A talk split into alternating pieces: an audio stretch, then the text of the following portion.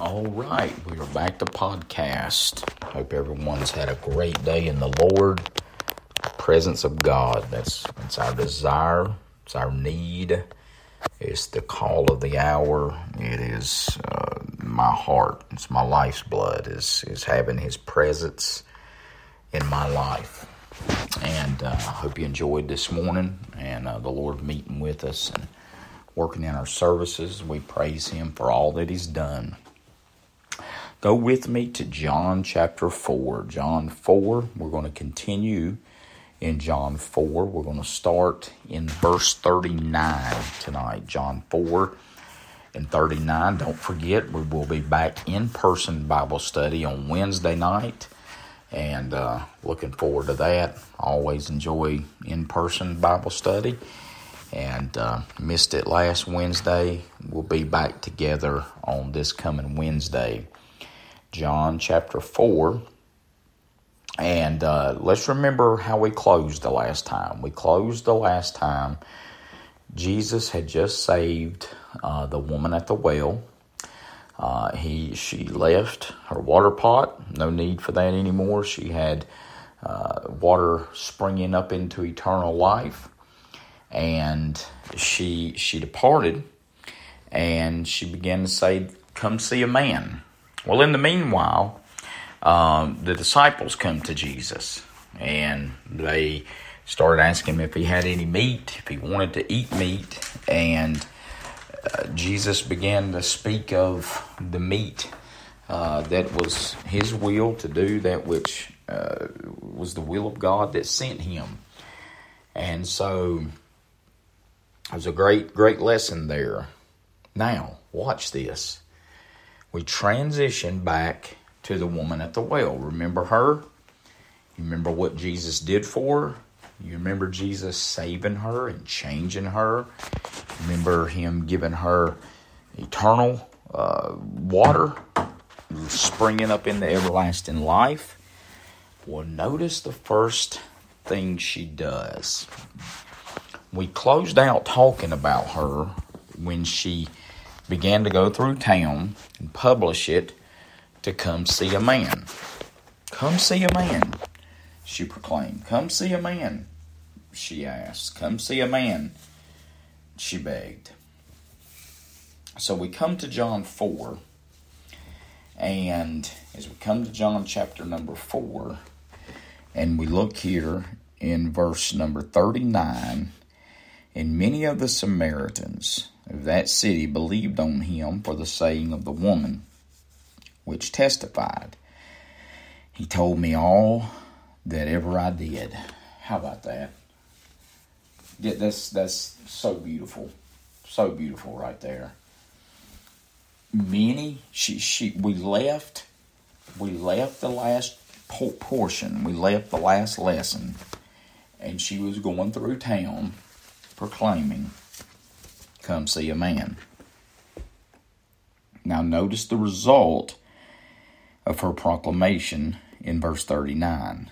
And many of the Samaritans of that city believed on him for the saying of the woman, which testified, He told me all that ever I did. Do you see that? That is not a preacher. That is not a pastor. That is not even a church member. That is not anyone religious. It's not a deacon. It's not anyone holding any kind of church office. That is a woman who has just got saved. A woman who has had five husbands. A woman who has a man in her life now, not yet married. We don't know that they get married. We never hear from her again, in fact. But I see here in the Bible right after she gets saved. This is not, by the way, she doesn't go to a soul winners conference. She doesn't go to soul winning training. She doesn't go to learn the Romans Road and the sinner's prayer. All she does is she gets saved and she goes back into town and she tells everyone, Come see a man that told me all things ever I did. Come see a man that saved me. Come see a man that's given me eternal life, rivers of living water springing up into eternal life. Come see a man. And we see that. And notice the result of this.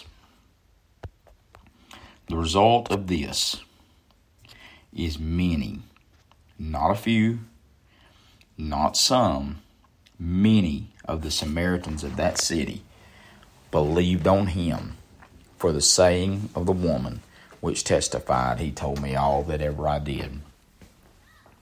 She doesn't have one attributed to her account. She doesn't have two. She has, the Bible says, many. Great lesson there. One of the greatest lessons you'll ever learn. To get people to Jesus Christ, it doesn't take a degree, it doesn't take an office, it doesn't take training courses, it doesn't take seminars, it doesn't take books. It takes one person. Who Jesus has changed, who Jesus has give eternal life, and that person goes about publishing vocally what God did for her. You see, we've made this too difficult. We've made it too. Um, we've made it too programmed. We've made it too formalistic. It's simple. Come see a man. Come see him. Come meet him. And then leave the results up to Jesus. And the Bible's pretty pretty plain there. Many believed on him because of her. And many more believed. Verse number 40 so when the Samaritans were come unto him, they besought him that he would tarry with them, and he abode there two days. So what that did is that opened up the door. Her going about publishing it, her going about talking about him, her going about proclaiming, Come see a man. Many believed on him. And so they invited him to now come into their city. And when he comes into their city, the Bible says, verse 41, in two days, many more believed because of his own word. So there's no, now, now, do you see why he must needs go to Samaria? Now do you see why he diverted? Now do you see why he took the long way around? Now do you see why he chose to go a different route. Now, do you see why he chose to go out of his way? Because there was a divine, sovereign appointment with a woman that he was going to save. And because he saved her, you just think about everything that unfolded there. Had she gotten delayed that morning? Had she overslept that morning, had she gotten delayed, she would have missed him. Had he gotten delayed, he would have missed her. But God, in His sovereignty, worked it out that their paths crossed at just the right time. And not only does He save her as a result, but by the time this chapter is over with, it says many believed on his, him because of her, and many believed on him because of his own word. That is a beautiful, beautiful thing. You think about the timing. It's called a new birth. And without being too graphic or detailed, do you know that a birth or a conception doesn't happen can't happen just any time of the month. It has to be a specific time. We know that, a woman and the egg and, and all of that. And the same with the new birth. The timing of it is invaluable. Where the Spirit of God is moving and the Spirit of God is working. And the Spirit of God is making something happen. That's when God in His grace, that's when God in His mercy moves and works in the life of this woman. And the result of it, ladies and gentlemen, reaches far beyond just her. It's wonderful that she's saved. We thank God. But one soul getting saved, one soul getting changed, totally alters the course of history for so many other people. You getting saved altered the course of people in your family. People that got you that were were part of you getting saved altered the course of history. Do you see how this works? And the effects of one person coming to Jesus Christ in saving faith. It's a great chapter. Great chapter. So, verse number 42 and said unto the woman, Now we believe, this is the Samaritan speaking, not because of thy saying, for we have heard him ourselves, and know that this is indeed the Christ, the Savior of the world. Obviously, she handled this appropriately. She didn't go and try to save them herself. She didn't go preach to them. She didn't go tell them what they ought, ought to and ought not do. Some of you should learn that lesson. I've had people call me and tell me, I tell so and so this, and I tell so and so they need to change, and I tell so and so how they need to live, and I tell them they shouldn't be doing this and they should be doing that. Do you know what you're doing there? You're running a center right off. You're turning, that's why it always turns into an argument. That's why it always turns into a fight. That's why it always turns into contention. It's not them, it's the way you handle them. You've got to learn to handle people. You give them Jesus, you present them Jesus, you tell them how wonderful He is, you tell them what He's done, and then you get out of the way and you let Him do His business. That's what this woman at the well did. She went and told what He had done. She told what she experienced. That's all a witness is. A witness is not a prosecuting attorney. A witness is someone that tells what they experienced, what they, from their perspective. That's what happens. And so you tell what happened to you, and when you tell what happened to you, others believe on him, and that results in many more believing. That's what happens in this chapter, folks. Now, watch this. The Bible says here, verse number 42, and said unto the woman, Now we believe not because of thy saying, for we have heard him ourselves, and know that this is indeed the Christ, the Savior of the world. Now after two days he departed thence, and he went into Galilee. So he's finally getting into Galilee. a little delay there, but he had business to take care of. For Jesus himself testified that a prophet hath no honor in his own country. Then he was come into Galilee. The Galileans received him, having seen all the things that he did at Jerusalem at the feast, for they also went up unto the feast. What does that mean? Prophet, um, and not without, or prophet without honor in his own country. Well, I'm going to tell you something. A little confession. Because of that verse there, I wasn't sure that I would ever pastor in my hometown. Wasn't. I mean, I'm from Kannapolis, y'all know that. But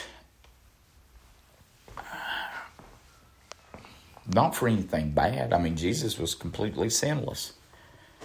But just the sheer fact that they would look at him as the carpenter's son. And that was it. They knew him since Mary's Mary's child. They knew him as Joseph's child. When reality was Mary was just a vehicle and Joseph wasn't his real father, he was just his earthly dad. And that statement always led me to believe it would be more difficult to pastor in my hometown. And I will say that is 100% true. I love it. I love pastoring. I love pastoring at Bethany. I appreciate all of you. I love all of you. This has been a wonderful, wonderful experience and time in the ministry for me to grow and build this church and and teach and preach to you. But I will say that it is is not as easy as it was elsewhere. Now, people are the same pretty much everywhere, but um, the fights, the, the mad arguing, feelings hurt, people upset, you know, that didn't go on before. I, I, I never had those experiences. Occasionally, but they were resolved pretty easy and, and it didn't linger on. And um, could be a, a, a, period of the times. It could be change of the times, and people are just more hardened and more prideful now. Or it could be uh, what Jesus is saying: "Prophet's not without honor, saving his own country." All right, let's move now to verse number John chapter four, and uh, we'll look here. To, we start working our way through. We'll go to verse number uh, 45. Then, when he was come into Galilee, the Galileans received him, having seen all the things that he did at Jerusalem at the feast, for they also went unto the feast. So Jesus came again into Cana of Galilee, where he made the water wine. There was a certain nobleman whose son was sick at Capernaum. When he had heard that Jesus was come out of Judea into Galilee, he went in unto him, and he besought him that he would come down, heal his son, for he was at the point of death. Then said Jesus unto him, Except ye, ye see signs and wonders, you will not believe. Why? Why? Why is this? Why is this? He's a nobleman. It's a nobleman, Jew. Okay? Jews required a sign. Hmm. The nobleman saith unto him, Sir, come down ere my child die. Jesus saith unto him, Go thy way, thy son liveth. And the man believed the word that Jesus had spoken unto him, and he went his way. And he was now going down, his servants met him, and told him, saying, Thy son liveth. Then inquired he of them the hour when he began to amend. And they said unto him, Yesterday at the seventh hour the fever left him. So the father knew that it was at the same hour in which Jesus said unto him, Thy son liveth, and himself believed, and his whole house. This is again the second miracle that Jesus did when he was come out of Judea into Galilee. So the first one was turning the water into wine. The second one, he goes back in to Galilee and he heals this man's son. He brings him, in essence, back from death. And as a result of that, this man believed on Jesus Christ.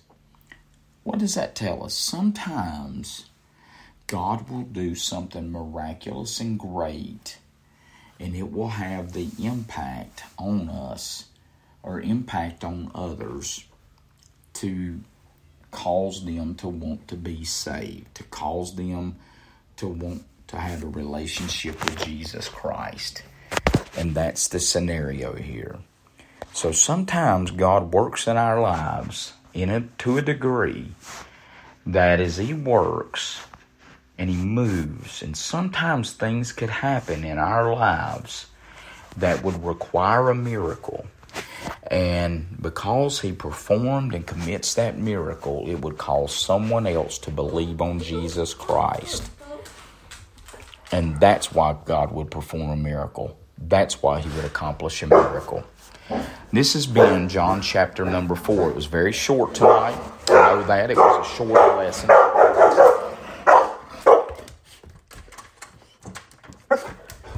This was a shorter lesson and sorry about Oakley. This was a shorter lesson tonight. And we will go to John chapter 5 the next time. And I hope you've enjoyed it. I hope it's been a blessing. Good night. God bless. I love each of you.